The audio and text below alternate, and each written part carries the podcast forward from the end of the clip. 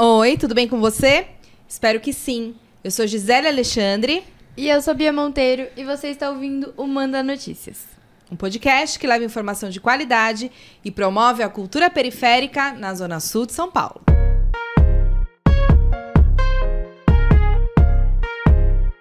E esse é o Manda Notícias. E esse é o Manda Notícias. E esse é o Manda Notícias. A literatura feminina traz consigo uma singularidade única dentro de todas as outras. Tem uma potência e intensidade de tocar em lugares muito profundos e dolorosos, mas ao mesmo tempo resistentes e transformadores dentro da gente. Eu não sei como é para os homens porque eu não tenho esse lugar de fala, mas o sentimento de apoio e identificação é único quando eu leio as palavras de uma mulher. Não sei como é para Gi. Amor, identidade, negritude, machismo, fertilidade, racismo, dores e alegrias, vida e morte. Essas são algumas das palavras que norteiam a narrativa das duas escritoras maravilhosas que a gente tem a honra, né, Bia? Sim. De trazer no episódio de hoje. E as primeiríssimas escritoras do dessa temporada do Manda Notícias. Isso aí. Sejam muito bem-vindas, É um Jennifer prazer. Nascimento e Arlete Mendes. Um prazer, meninas, estar com vocês aqui hoje. Espero ter uma entrevista bem legal, que com certeza será. E a gente sempre começa falando um pouquinho do território. Então, como vocês chegam aqui na Zona Sul, qual é a história de vocês com esse território. Então, contem um pouquinho em volta do, da história pessoal mesmo. Tipo, da história de vocês. Quer começar, Arlete? Tava contando aqui É. nos bastidores que você é uma. A sua família é meio que andante, né? Entre, entre idas e vindas para São Paulo. É, minha vida é andar por esse país. né? Bem, primeiro, muito obrigada pelo convite. É uma honra, né? A gente abrir aí o, o- o podcast na sessão de escritoras. Muito obrigada pela lembrança. Dá licença, né, da gente chegar aqui aos ouvintes. É, e falando aí dessas andanças, né? Eu sou filha de imigrante nordestino.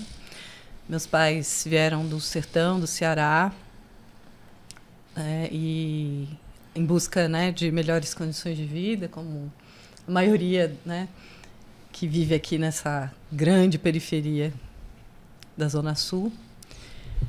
E até a gente se assentar, a gente morou em vários lugares, né? Mas o Imbu acolheu a gente por um período e depois a gente se assentou lá de vez e ficamos, né? Até minha mãe ainda mora lá e eu já andarilhei um pouco mais. Mas, eh, de alguma forma, toda a minha vida, né, tanto cultural como profissional, ela rodou aqui no meio da Zona Sul. Eu trabalhei em várias escolas né, do território do Capão, aqui no Campo Limpo. E, e, e também o meu primeiro emprego foi da ponte para lá, eu era estagiária na Caixa Econômica, foi na Zona Sul. Né? E aí foi o choque né? de perceber como é que era o mundo depois da fonte.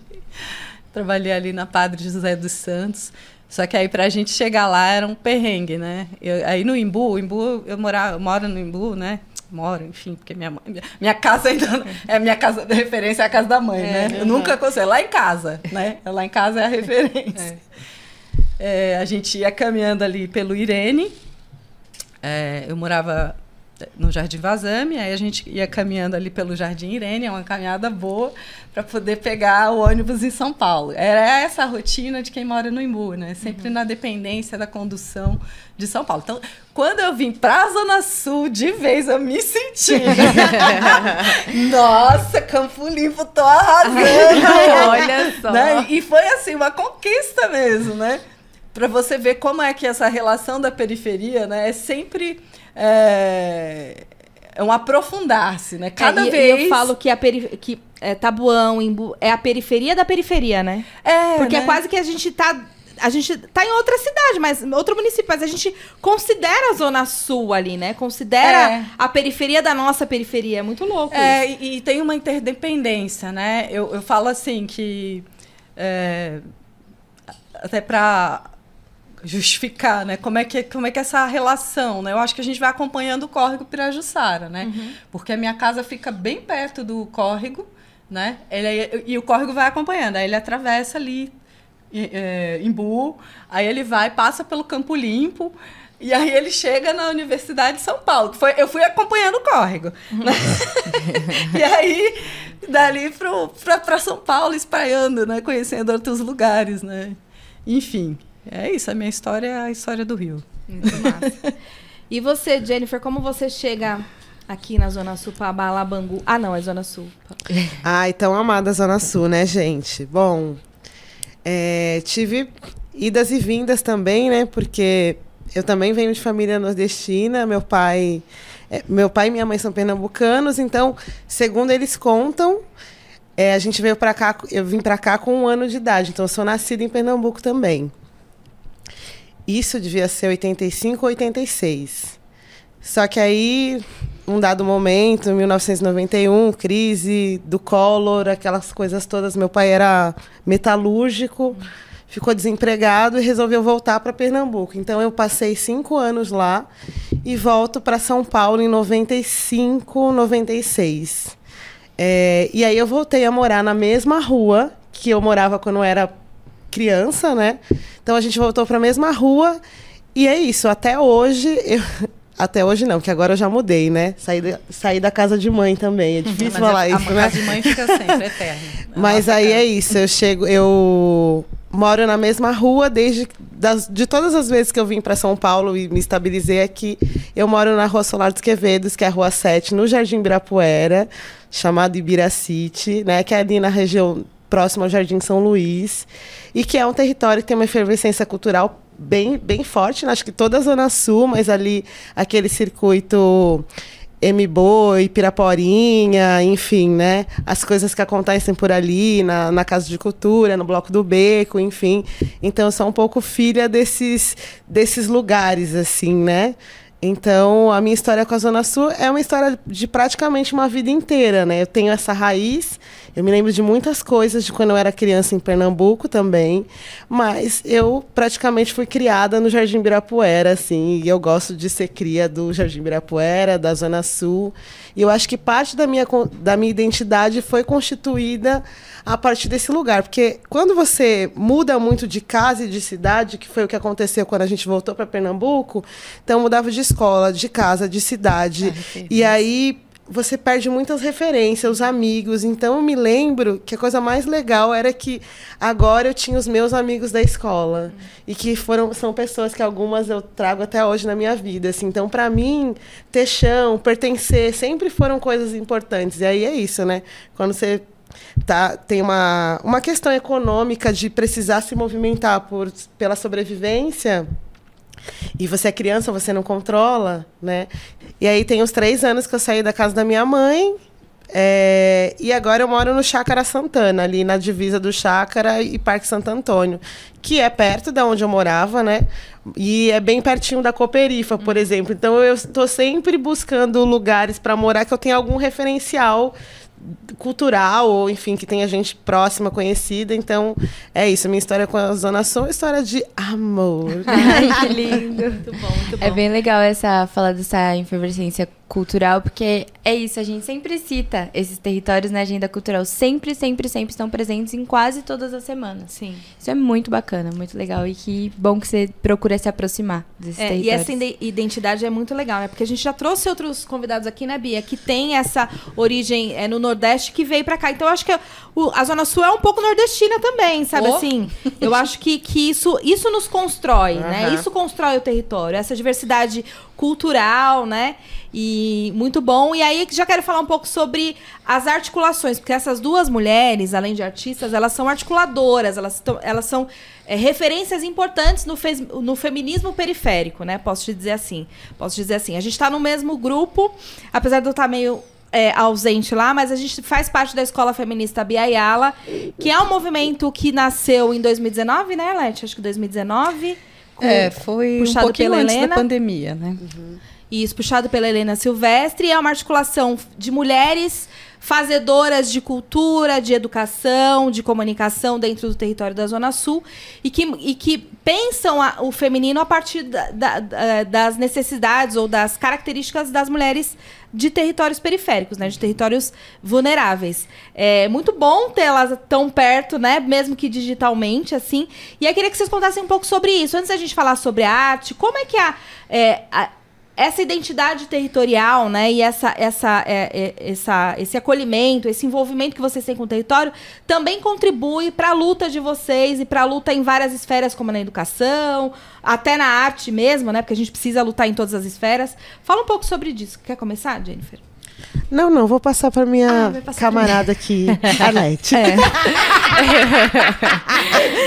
Passou a bola. É. Bem, eu acho que essas inquietações surgem, né? Porque ser mulher não é confortável em lugar nenhum. E todas essas é, dificuldades e violências, elas vão atravessando a nossa trajetória, né? Acho que desde o momento que a gente nasce. Né? A dificuldade de manter a vida né, dentro desses territórios é sempre o ponto né, crucial. A gente percebe pela história né, da nossa chegada dentro do território, que é uma busca por melhores condições de vida. Né? E aí, quando nasce uma menina na família, de modo geral, né, é, é aquela lamentação, né, porque a gente sabe que ocupar um corpo de mulher dentro desses territórios né, que estão em plena disputa é é, ganhar uma carga de sofrimento a mais, né? Então eu sempre ouvi esse discurso, né, da minha mãe, da, da, das mulheres da minha família, que não ia ser fácil, né? Mas ao mesmo tempo, como a gente é, recebe essa carga negativa, né, de, de ter consciência que ocupar um corpo feminino não é bolinho, não, né?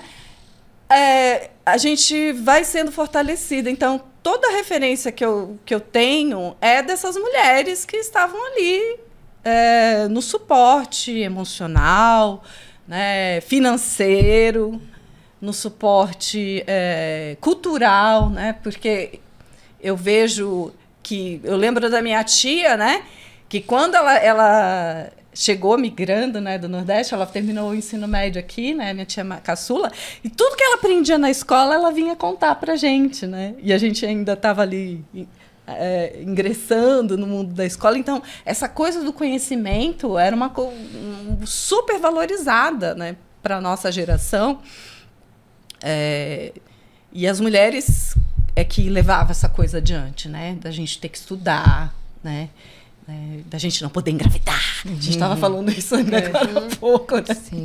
né? Desse medo que colocavam na gente, né? Porque a gente precisava é, romper essa barreira, né? Que é a pobreza, que é, é ocupar um lugar é, que, que não tem a, a, a as condições básicas né, de sobrevivência, não ter um posto de saúde, por exemplo, não ter um transporte, da gente ter que se deslocar, caminhar uma hora para chegar até um ponto de ônibus, né? Enfim, de, de desvencilhar tudo aquilo. Então, é elas com as narrativas, né? De, de força. Minha avó contava todo, todo final de semana, minha avó se sentava para contar a história né, das dificuldades que ela é, passou, né, vivendo inúmeras, passando por inúmeras. Eles eram agricultores né, no sertão do Ceará. Então, imagino o que é ser um agricultor no sertão do Ceará e depender de chuva, das dificuldades com a seca, da, da perda dos filhos, dos partos. Então, ela contava aquela história assim, pau, incessantemente, né, né da gente tomar é, consciência desse lugar, do que, que era, de como era importante para nós seguirmos adiante com a história daquele legado, né, daquela família que era matriarcal. A minha família é matriarcal, né? Então todo mundo bate continência. Minha avó faleceu, mas aí agora tem as minhas tias e minha mãe, né? Que ali todo mundo pergunta o que que vai, o que que a gente, qual é o passo adiante para elas, né? E então os homens são muito apagadinhos né, na história da minha família. Uhum. E é esse que, essa força dessas mulheres é que vão, vão conduzir e perceber que todos esses lugares a gente vai reivindicar. A gente não vai baixar a cabeça, a gente não vai. Mas é um construir, né? Porque é, muitas vezes a gente volta chorando para casa, né? Das coisas que a gente ouve, e aí a gente chega lá e ouve delas, né? Não, não, não, não, não, amanhã você vai e vai fazer isso. Não, amanhã você não vai baixar a cabeça, não. Amanhã você vai falar para esse chefe, né? Enfim, porque é isso né? A vida inteira. E aí continua, né? Eu, eu, espero que elas vivam muito, porque eu ainda quero voltar lá e ser fortalecida por elas, né? É, e, aí, depois desse, desse núcleo de casa, a gente também vai recebendo essa, esse amparo desse núcleo no território. Então, eu, eu me mudei para Cotia, tive o sonho da casa própria né, realizado, uhum. numa casa que a gente pensou cada tijolinho, né? Pôs a mão na massa, construiu. Mas eu não, meu coração.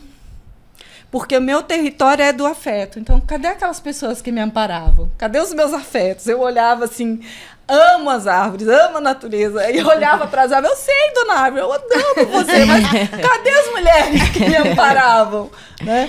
E aí eu volto para esse território novamente por muito conta dessa, desse apoio que me falta dessas mulheres dentro do território, né? Que eu não vou citar o nome, mas elas sabem quem elas são, né? e que estão ali me amparando todo dia, porque não é fácil ocupar este corpinho. E para você, Jennifer, também conheço a sua luta há muitos anos no feminismo periférico. Conta um pouco sobre isso. É, é isso, né? Nós somos mulheres políticas vivendo num território de disputa.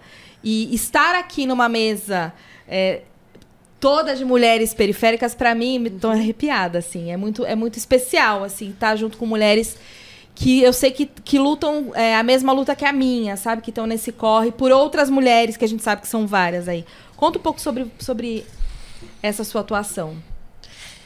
Então, eu tô tentando lembrar exatamente como tudo começa, porque, enfim, né? A história agora daqui para trás, tanta coisa rolou que eu tô pensando, onde foi que as coisas começaram, né? E aí, se eu for pensar na minha trajetória, eu tinha um grupo de rap feminino. É, não era, a gente não se auto-intitulava feministas, nós tínhamos 14 anos. É, inicialmente chamava Realidade Periférica, mas enfim, tinham vários grupos na cidade que tinham esse nome, porque era um nome óbvio. E aí a gente resolveu mudar para um nome que era Minas do Subúrbio. Então era eu e mais três amigas. Então já tinha um marcador desse lugar de mulheres né, naquela época, 20 anos atrás, a gente já sentia que precisava de mulheres no rap e a gente ali, enquanto juventude, é, criava nossas próprias composições, enfim, fazia o nosso corre. E as pessoas sempre perguntavam: Nossa, mas quem escreveu a letra de vocês? Uhum. Então, acho que o que mais das coisas que, né, dos incômodos em, em viver essa mulheridade tem a ver com você sempre é questionada por alguma coisa, você sempre posta em dúvida o tempo inteiro. Então, assim, eu acho que isso é uma coisa que eu carrego, assim. E aí eu acho que posso dizer que isso aí foi um pouco desse início, esse estopim, esse incômodo de só ter o, o, o discurso masculino, que, que massa, que foi o que me formou também nessa coisa do rap, mas sempre nesse lugar de olhar para mulheres. E eu fiz magistério. E na escola que eu estudava, eu tinha 400 alunas e só tinham, sei lá, 20 caras. Uhum. Então, assim, era a gente dominava o rolê, né? Porque magistério já tem, nossa, magistério, finado magistério, é. né? Enfim, né? Porque agora fazer o magistério já podia entrar direto para dar aula, né? Enfim. E aí tem essa convivência com essas mulheres durante quatro anos estudando no magistério é, depois eu fui para o telemarketing. Várias mulheres também. Acho que 70%, 75% eram mulheres. Então, existia ali uma convivência muito grande com as mulheres.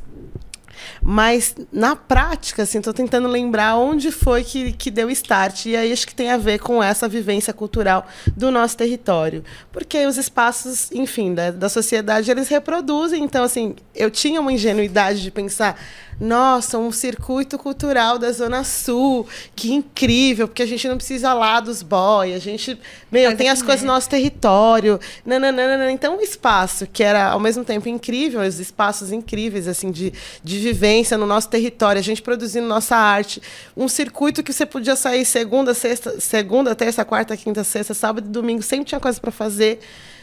E, ao mesmo tempo, fui sentindo que não era necessariamente um espaço 100% seguro para mulheres, uhum. com os mesmos problemas de quem eram os protagonistas, enfim. E eu acho que tem uma coisa que a gente demora para entender também, né? Na minha realidade, mas conversando com outras mulheres também, que a gente pode dar esse passo do nosso protagonismo. E eu acho que isso foi acontecendo quase que simultaneamente com várias de nós. Sei lá, quando eu comecei aqui a frequentar o circuito aqui cultural, eu tinha 23 anos, eu tenho 39 anos agora. Então, eu acho que a minha geração foi vivendo essa transformação de maneira conjunta. E aí acho que a gente iniciou uma primeira ação que a gente fez em 2011, que foi é, um giro que a gente fez nos saraus, é, nos manifestando contra o machismo, né? Porque aconteceu uma situação no sarau da Vila Fundão que uma companheira nossa foi exposta e aquilo foi um estopim para a gente deflagrar um processo que já estava acontecendo com muitas de nós. E aí acho que essa primeira manifestação pública nossa em 2011, em que a gente gira os saraus, a gente lê o poema de Elisandra, que é, é todas nós em coro falando vai mudar o placar, né? E esse poema bem emblemático que ela, que ela escreveu, enfim, virou ali nosso mantra. A gente fez uma campanha na época, imagina, a coisa mais revolucionária nossa, a gente fez uma campanha no, na rede social com, com a boca vendada para falar sobre como a gente estava sendo silenciada, né? E aí eu acho que daí que vem essa junção e aí, para mim, foi nesse lugar as mulheres da cultura, as mulheres que frequentam os espaços culturais e como a gente estava se sentindo silenciada, oprimida, assediada, é, deslegitimada, postas em dúvida, aquela mesma dúvida que eu já tinha lá atrás, assim.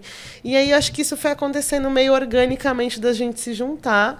Acho que foi um momento também, né, que a galera fala que é a nova, foi a nova onda do feminismo e acho que a gente foi se apropriando desse lugar, entendendo que o nosso feminismo também era outro, feminismo de periferia que está ligado a olhar para as nossas mulheres, que mesmo não tendo o mesmo referencial que a gente, de não negar a nossa ancestralidade, essas histórias dessas mulheres, das suas origens, do que elas fizeram para nos sustentar, da gente, da gente poder estudar, como a Arnett falou, e tantas outras coisas. Então, acho que o feminismo periférico ele, una, ele une né, a história dessas mulheres que vieram de vários lugares e também têm suas dores, as nossas dores da nossa geração mas também os nossos avanços e essa reverência à nossa ancestralidade e tudo que o território nos proporciona de muito bom, mas também de várias mazelas, porque, enfim, semina na quebrada é embaçado. Total, total. Eu queria tocar nesse ponto que as duas citaram, mas acho que a Arlete da ancestralidade, que a Jennifer acabou de falar, e da família. A minha família, acho que diferente da sua, ela é muito patriarcal. Mas ainda assim, as mulheres conseguiram ali se mobilizar para passar esses ensinamentos uma para outra, entende?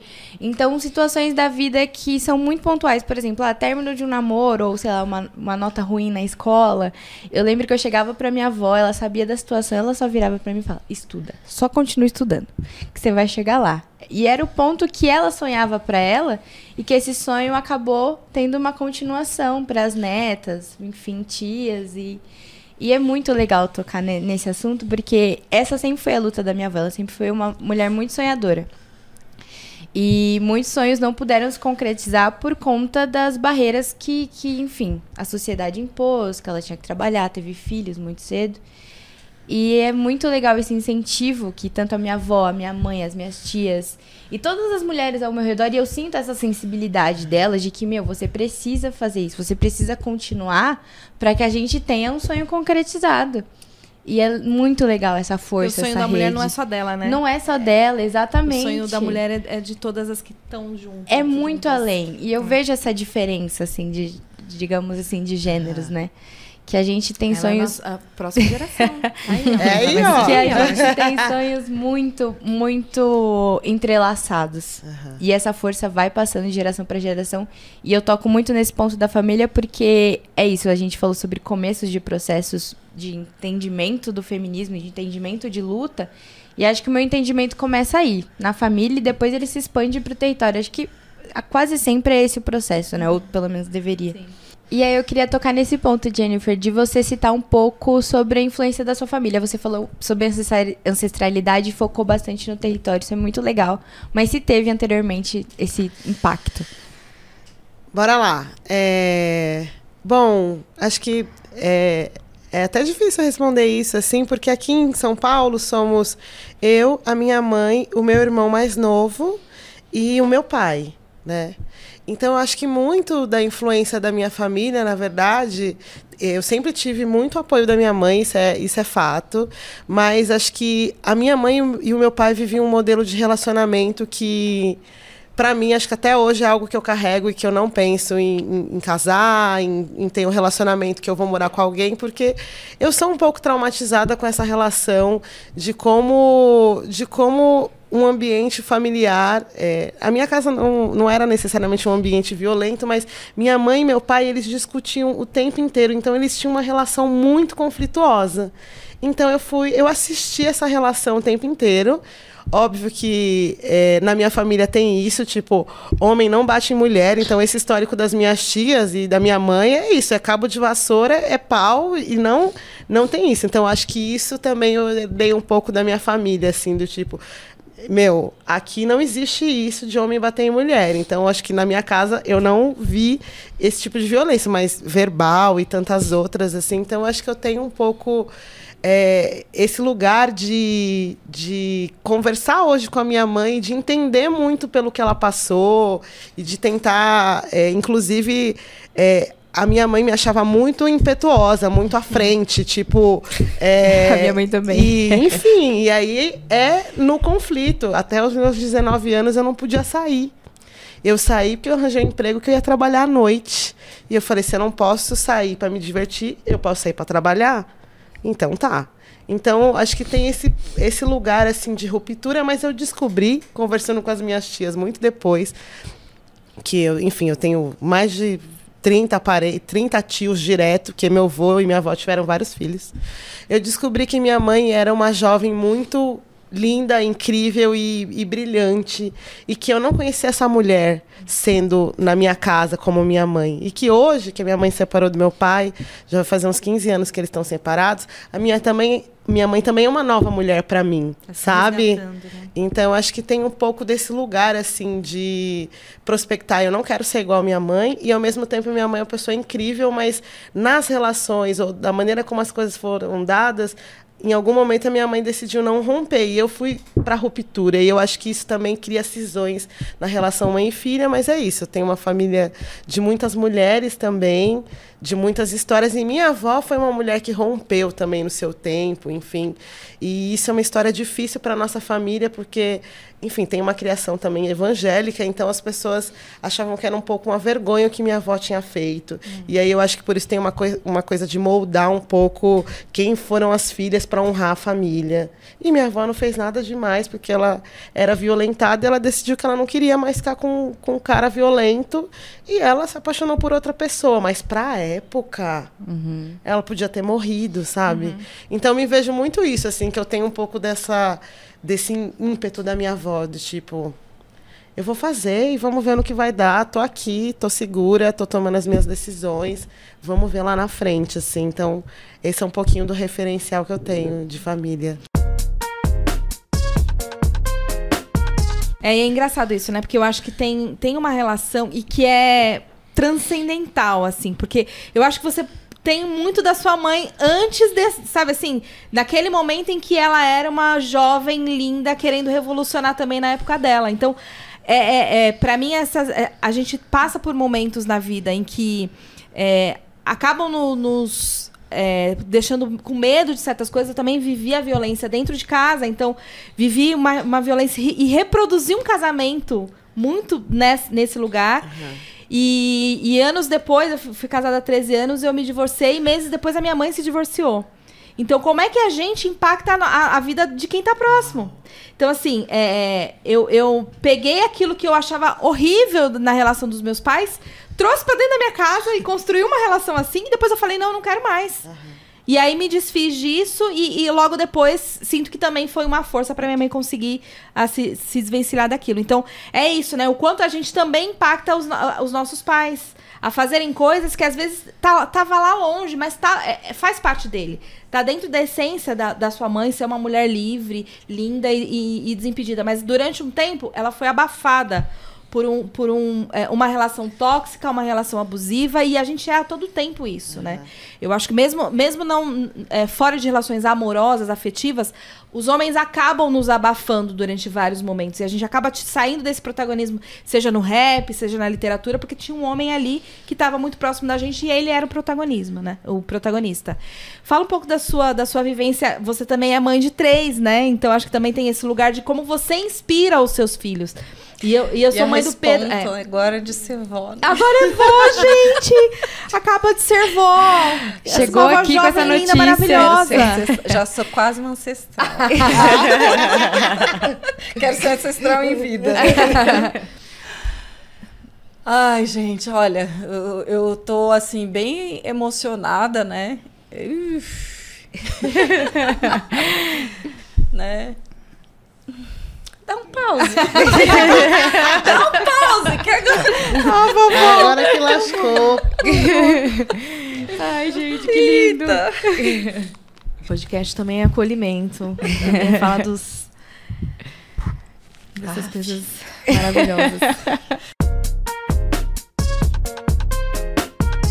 Bem, acho que toda a minha trajetória, né, ela se liga a essa busca, né, de, de identidade naquilo que a gente tem como referência, que eram as avós, né? A minha mãe, minhas avós, minhas, minhas tias, né? E acho que sem elas eu também não teria conseguido criar meus filhos, né? É, é essa referência. Tudo que acontecia que eu ficava assim, ai meu Deus, o que é que eu faço? Né? O menino tá se comportando assim. Aí eu jogava lá para o meu núcleo de consulta as minhas terapeutas de plantão, né? E engraçado que a minha filha achava isso horrível, né? Você vê que é, é um ponto de cultura divergente. Uhum. Ela achava, mãe, você me expõe. Mãe, você fica jogando isso para as tias, jogando isso para avó. Não, mãe, isso é errado. Eu falei, Claro, eu, eu não sei. Para minha vida sempre foi assim. Eu lidei com os meus problemas, com as minhas dúvidas de forma conjunta. Para mim, isso não é nenhuma violência. É uma mudança. É você que tem outra perspectiva, uma perspectiva é, mais aburguesada, né? De, de que o sujeito ele tem que é, é, tomar suas, suas atitudes pautadas nele mesmo. Né? E, e, isso a gente vive, é, vive um conflito ainda hoje. Né? Agora que ela vai ser mãe, né? que acabou de receber o bebê dela, talvez mude essa perspectiva. Né? Mas é, é, pensar né, que essa referência pautada, sobretudo, no diálogo, na conversa, é o que vai é, manter vivo o tecido, né? Eu acho que a gente só pode dizer que a gente sobreviveu a todas as dificuldades, né, que é caminhar é, dentro desse território, né, e, e depois da ponte para lá para conseguir os nossos sustentos, né, a nossa educação e a nossa formação, é estar tá em pleno diálogo com, com essa com esse ponto de referência, com essa ancestralidade e tentar ao mesmo tempo dar o passo né, adiante, né? Porque elas estão sempre nessa busca, né, de impulsionar. E, e acho que agora que eu estou nesse lugar, né, que é, é, a partir do momento que você se torna avó, parece que é isso, né? É, é você tentar dialogar com todo, todas aquelas conversas que, que, que você recebeu antes e tentar, de algum modo, fazer com que isso também é, forneça alguma estrutura né, para essa criança que está vindo, para que ela consiga também construir o próprio caminho, com, sem esquecer de onde veio. Acho que é isso, né? A gente, a nossa grande luta dentro de um sistema tão padronizante, né, que é o capitalismo, dentro dessa é, massificação, né, que há é, e, e padronização de tudo, né, dos corpos, das mentes, enfim é manter vivo algo que, que é o nosso traço é, singular, que é o nosso traço distintivo, que é o nosso jeito de fazer as coisas, né? Que é diferente. E aí sempre vem o olhar do outro, o olhar do colonizador, né? O olhar de quem está de fora dizendo que, nossa, que estranho, que isso? Você faz assim, não sei o quê, criticando aquele jeito da gente caminhar.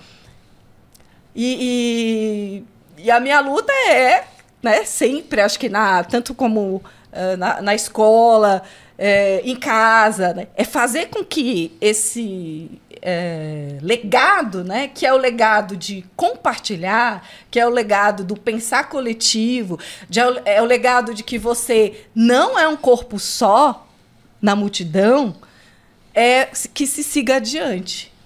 Né? E é, é o que eu te, vou tentar, se me deixarem, né, fazer agora nesse papel que eu sou de avó. Né? Não basta, né? Não basta ser mãe de três, agora eu sou avó. Do Iris, que é o nome do meu avô. Que lindo. Ai, que lindo, uma homenagem. É, minha filha resolveu recapitular essa, essa, esse traço, né, de, de ancestralidade. Que massa. Que lindo, lindo nome. Iris. Amei. E eu queria agradecer, Arlete, porque me ensinou muito. Porque... Só querendo falar. Eu, eu, tô, eu sou filha, né, hoje, apenas. E aí eu tenho, eu tenho sempre essa discussão com a minha mãe. Eu falo, meu, você compartilha minhas coisas com todo mundo da família. Que que é isso? Ela chega, que nem Dia das Mães agora, que tu, a gente tá gravando isso próximo ao Dia das Mães. A gente sentou na mesa, tava eu, ela, minha avó, minhas tias e todo mundo.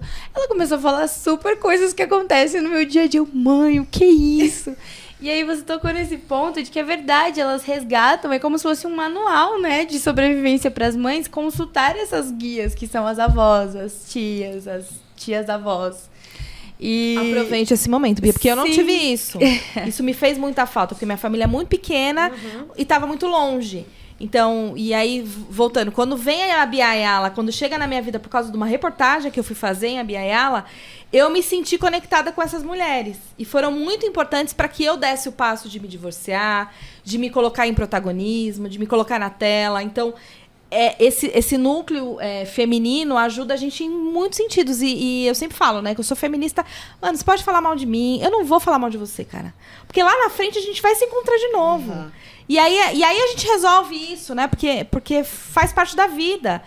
É, nossa, gente, eu tô muito feliz, assim, de ter vocês duas aqui. Acho que. Ai, até um confortinho, assim. Bom, acho que agora a gente pode falar um pouco das produções, né? porque tudo isso que a gente falou é lindo, maravilhoso. E como é que isso se concretiza? Porque é isso, vocês são mulheres, vocês são pensadoras é, desse, nesse lugar, né? De território, de feminismo, de ancestralidade. Vocês entregam isso pra gente em poesia, em, em, em livros. Conta um pouco sobre, sobre essas produções. O que, que vocês já produziram, o que tem aí sendo produzido? Quer começar, Jennifer? Vou começar dessa, dessa vez. vez você vai, tá. Você mais é... Bom, é sempre sempre incrível poder falar do, do trabalho, né? Do, do, trabalho autoral, da literatura, do papel que a literatura teve na minha vida, mas acho que esse lugar de ser uma mulher que escreve e ser uma mulher escrevendo ao longo do tempo. Acho que temos esse desafio também de manter a nossa produção viva e contínua, porque o tempo das mulheres é um outro tempo. Né? Principalmente quando a gente tem filho, vai tem trabalho, tem uma série de, de tarefas para fazer. Eu acho que esse lugar da escrita é muito um lugar de ruptura também subversiva, que é o lugar em que eu dedico um tempo para mim, ainda que não seja nesse lugar muito aburguesado, como você é. falou. Ah, estou me dedicando um tempo. Mas acho que agora a gente tem falado um pouco sobre autocuidado, mas acho que na, na minha trajetória, a escrita tem um pouco desse lugar de, de, de desabafo, despejo, de desespero e ao mesmo tempo de me descobrir assim. Então eu sinto que quando eu escrevo, eu me sinto muito melhor e eu consigo elaborar coisas que porque o poema ele nunca fala o que ele vai ser, até ele até ele existir. Eu posso sentar com uma intencionalidade na escrita e quando eu termino o texto, ele me revela coisas que nem eu imaginava. Então acho que essa possibilidade de sempre me surpreender comigo com revelações, com que o texto me revela, é, é quase mágico mesmo assim, na minha leitura. E aí é, muito do, do meu escrever, assim, tem a ver com essa coisa de que eu escrevia letras de rap lá no passado, mas, enfim, isso ficou num lugar de, ai, isso é juvenil, isso é jovem, agora você é adulto, você tem que trabalhar.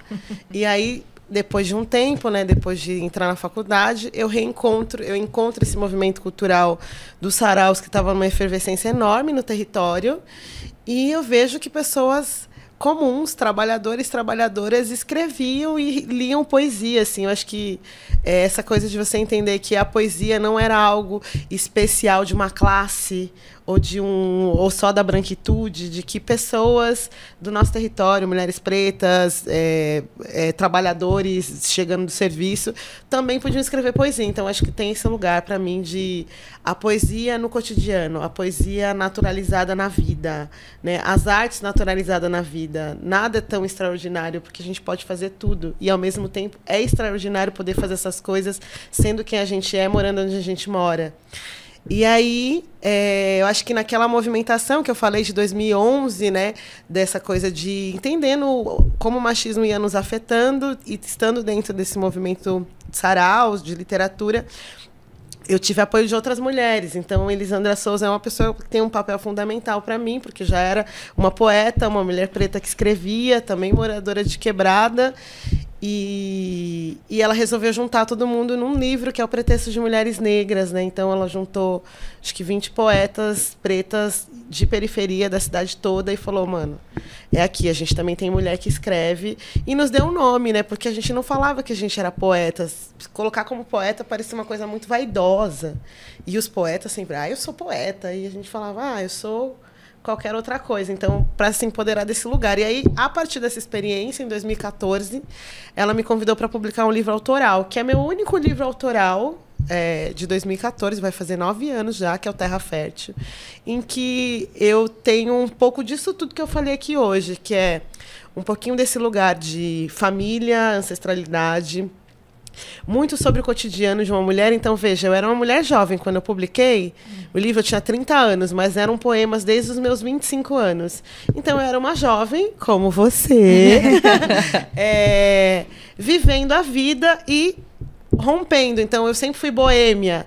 Então, mesmo parecendo super ok hoje, é, com, 20, com 25 anos, eu super boêmia, trabalhava, mas era um lugar complexo. Todo mundo ia embora, a gente ficava no bar bebendo.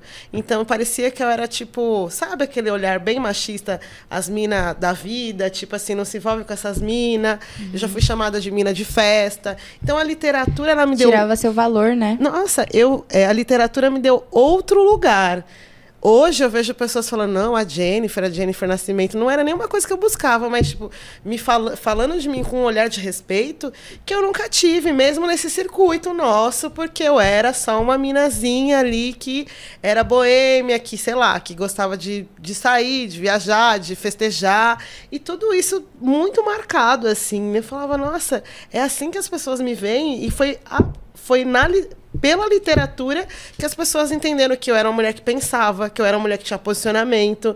Você imagina, você convive com as pessoas, as pessoas não param para ver quem você é, você precisa publicar um livro para mostrar que você tem uma intelectualidade, para você não ser posta em dúvida, né? Então, o Terra ele é um misto disso tudo, desses lugares bem subjetivos de falar de amor, porque eu acho que para quem já leu a minha obra, acho que tem um pouco desse lugar, assim, não ter medo de mergulhar nessa perspectiva afetiva e das suas múltiplas, é, como é que eu posso dizer, contradições.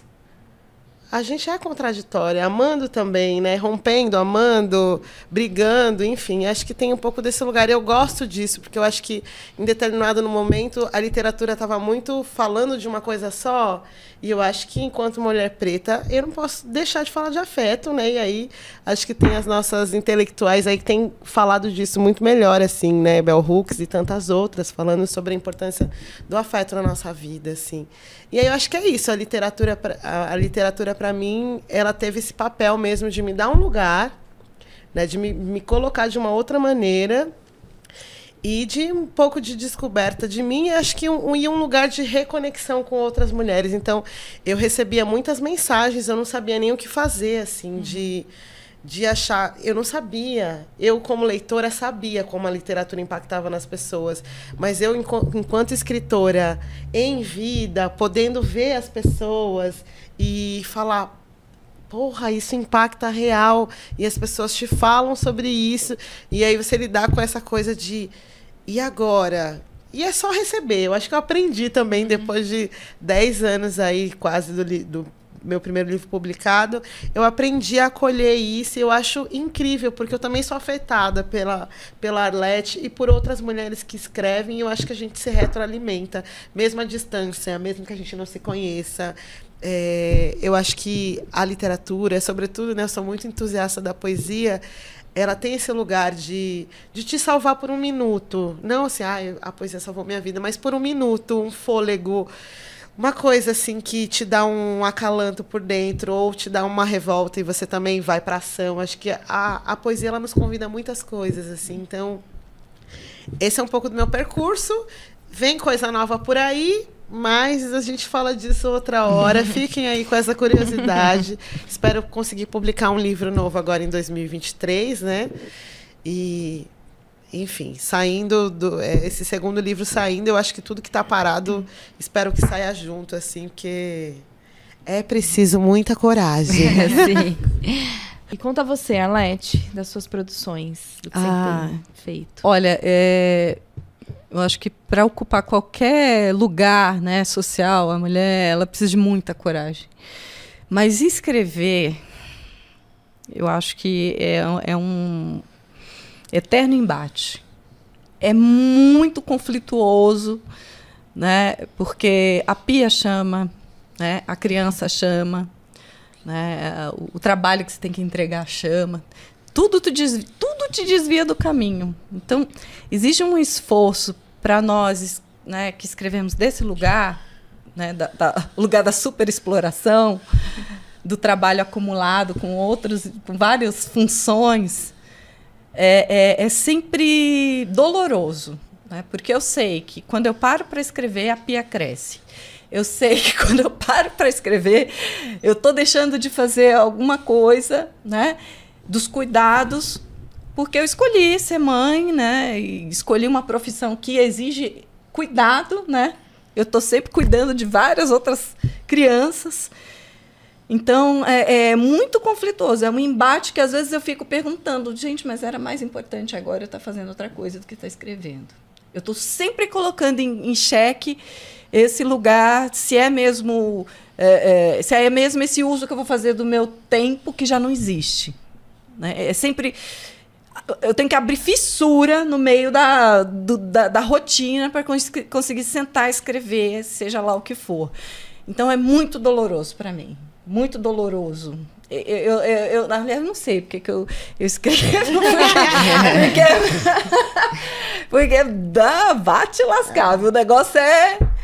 Uf, né? Mas aí, quando eu saio desse lugar de embate e consigo é, fruir no lugar da escrita, eu ultrapasso essa barreira espinhosa, é muito prazeroso também. Né? Porque é como se Escrever, para mim, é, é tentar atrelar todas essas vozes que me constituem, né? dessas mulheres, né? da, das crianças, é, da universidade também, porque a gente é entrecruzada, né? Nós, nós somos interseccionalizadas, né? É? Tem, existe esse, esse conceito. E, e, e viver dentro de uma encruzilhada que é nossos corpos estão sempre nessa, nesse lugar de encruzilhada, e, e conseguir, é, vez ou outra, deixar essa voz da vazão dentro da escrita, é, é, é muito potente, né? Porque eu não estou sozinha quando estou escrevendo. Né? Tem uma, a voz de uma criança, tem a voz da minha avó, tem a voz né, de, um, de uma pessoa que eu conheci na rua que nunca, talvez nunca mais eu, que eu veja. Enfim, todas essas coisas que vão me afetando. E, e aí a gente tenta traduzir essa polifonia de, de ser, de existir, numa frase, né? sintetizar num verso, sintetizar é, é, numa imagem, é muito bacana. Né? Eu só queria que me deixassem escrever mais. Né? Mas o capital não deixa. o capital é mau. o capitalismo. Fala do Gurufim.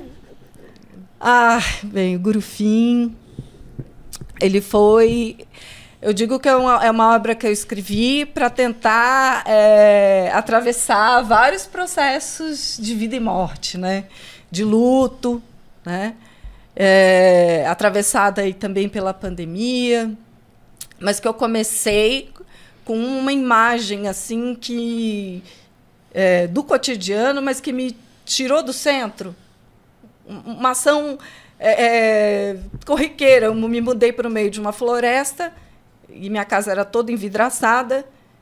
E um dia, dois passarinhos amanheceram com o pescoço quebrado, porque bateram no vidro. Né? E aí eu tive que lidar com esse incidente de morte, né? com a minha filha. E aí a gente foi fazer o funeral desses passarinhos.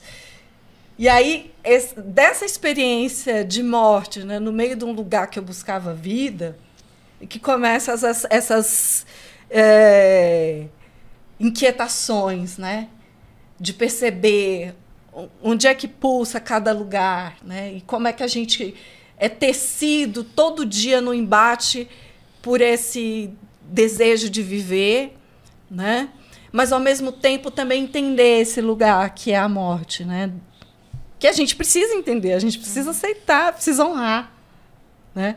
Mas é tão difícil, é tão doloroso e aí o, o Gurufim ele segue esse caminho de tentar essa essa comple, comple, é, é completude, completa, completar, ai gente, completar a ai Complementariedade? Isso!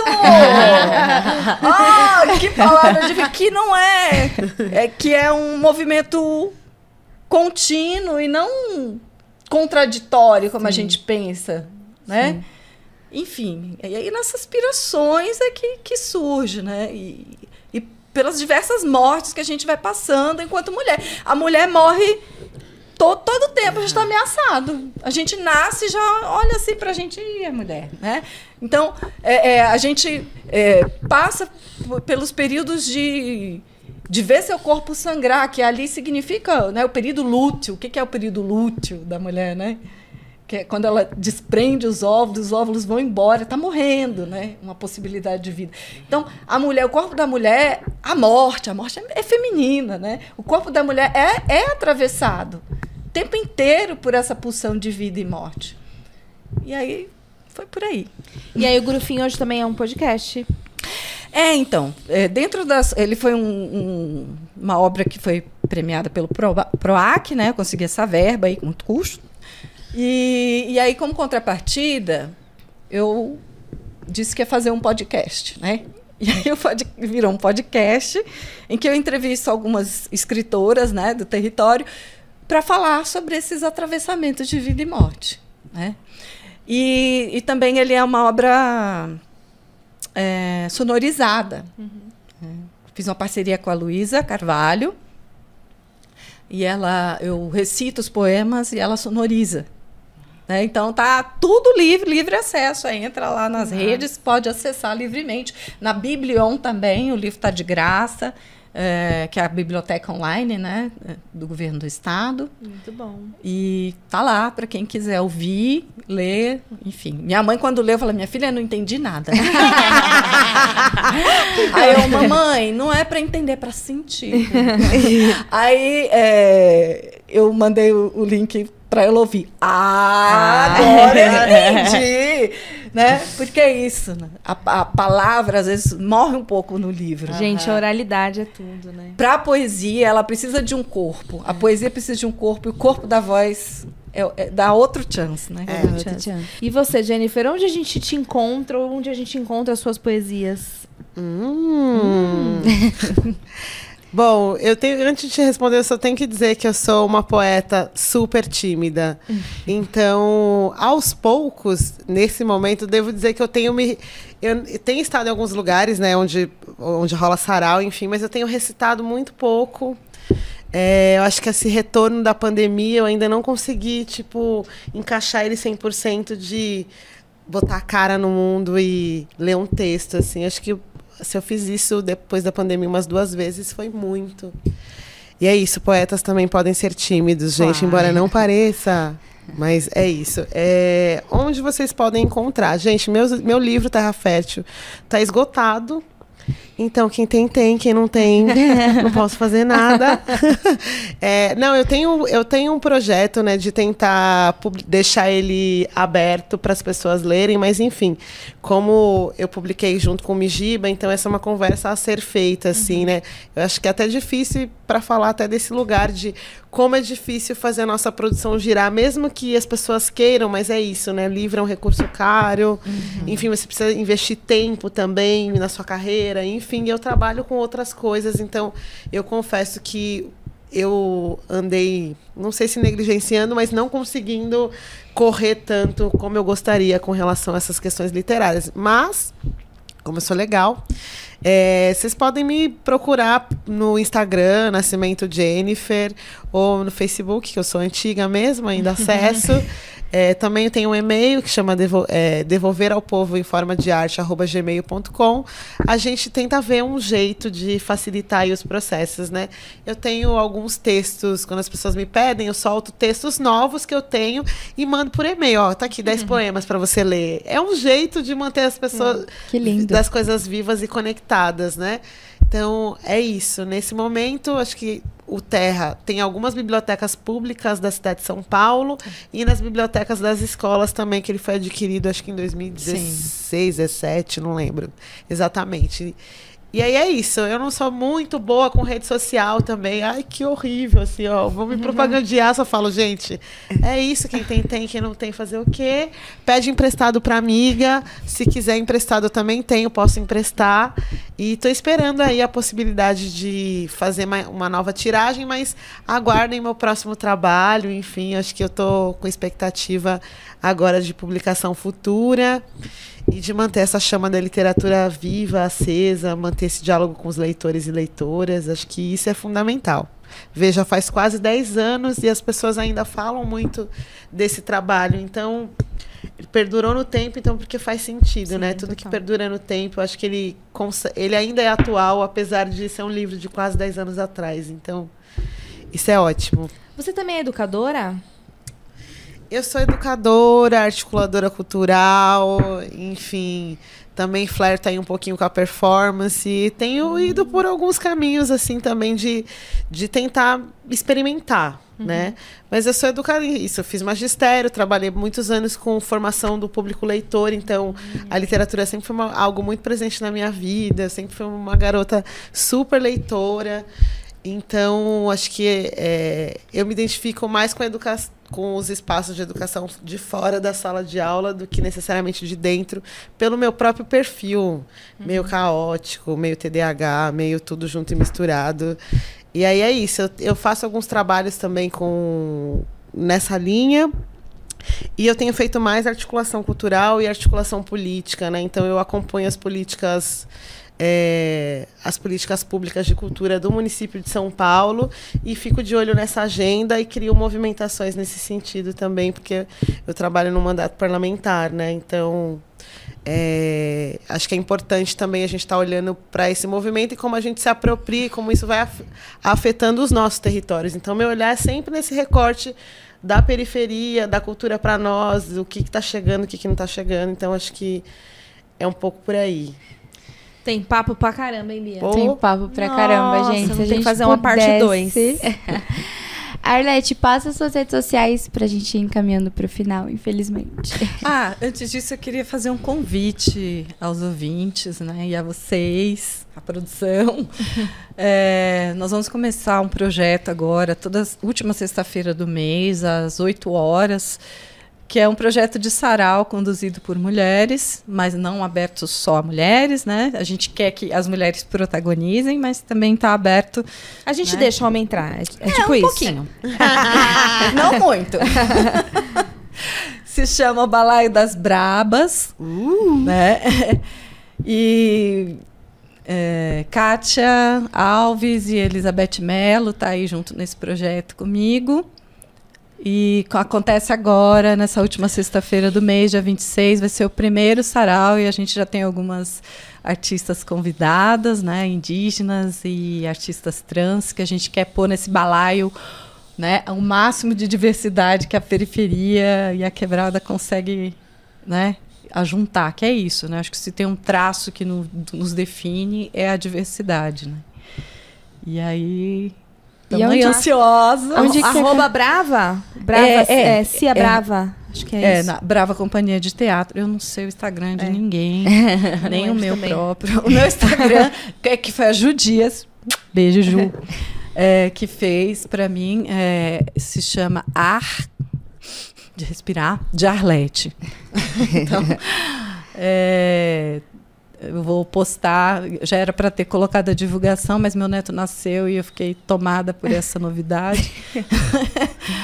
É, vai estar tá lá os, os, as informações, mas é na rua Vitorino 77, ali na Vila Prel, próxima ao metrô Campo Limpo. Pertinho do posto de saúde. Isso, da Vila Prel. Da, da Vila Prel. Né? E no espaço da Brava Companhia nós vamos começar isso aí, então todas e todos convidados. lindo, é lindo, isso, lindo. galera. A gente também posta nas nossas redes sociais depois para reforçar e uhum. lembrar vocês. Repete seu arroba? O seu? O meu? Ah. Arroba Nascimento Jennifer. Nascimento Jennifer. Jennifer com Y e dois Fs. E um N só. arroba Oficial arroba bis.m underline e arroba manda notícias. E aí eu quero dizer que esses espaços que a gente citou aqui, Casa de Cultura do Mirim, Bloco do Beco, Brava Companhia, todas essa, toda essa programação, a Bia faz lá um vídeo no, toda sexta-feira, né, Bia? Isso. Da Agenda Cultural do Território e vão estar tá lá também. Então segue a gente nas redes sociais para você com, conferir a programação. Divulgue a gente, é, divulguem a gente, compartilhem os vídeos e se você colar em algum rolê que a gente divulga, marca a gente também no Instagram. Boa! É isso, gente. Obrigada, Muitíssimo obrigada. Eu queria acabar, né, com uma frase da Jennifer. Ela deu uma entrevista sobre o Terra Fértil, que ela fala que a poesia é como uma destilação revelatória da experiência. E acho que, que girou em torno. Toda a nossa entrevista girou em torno disso. E foi muito bonito, foi muito sensível, foi muito potente. Muito obrigada. Muito obrigada, gente. Até a próxima. Hum. Até a próxima. Tchau, gente. Até a próxima quinta-feira. Beijo, beijo. E esse é o Manda Notícias. E esse é o Manda Notícias. E esse é o Manda Notícias.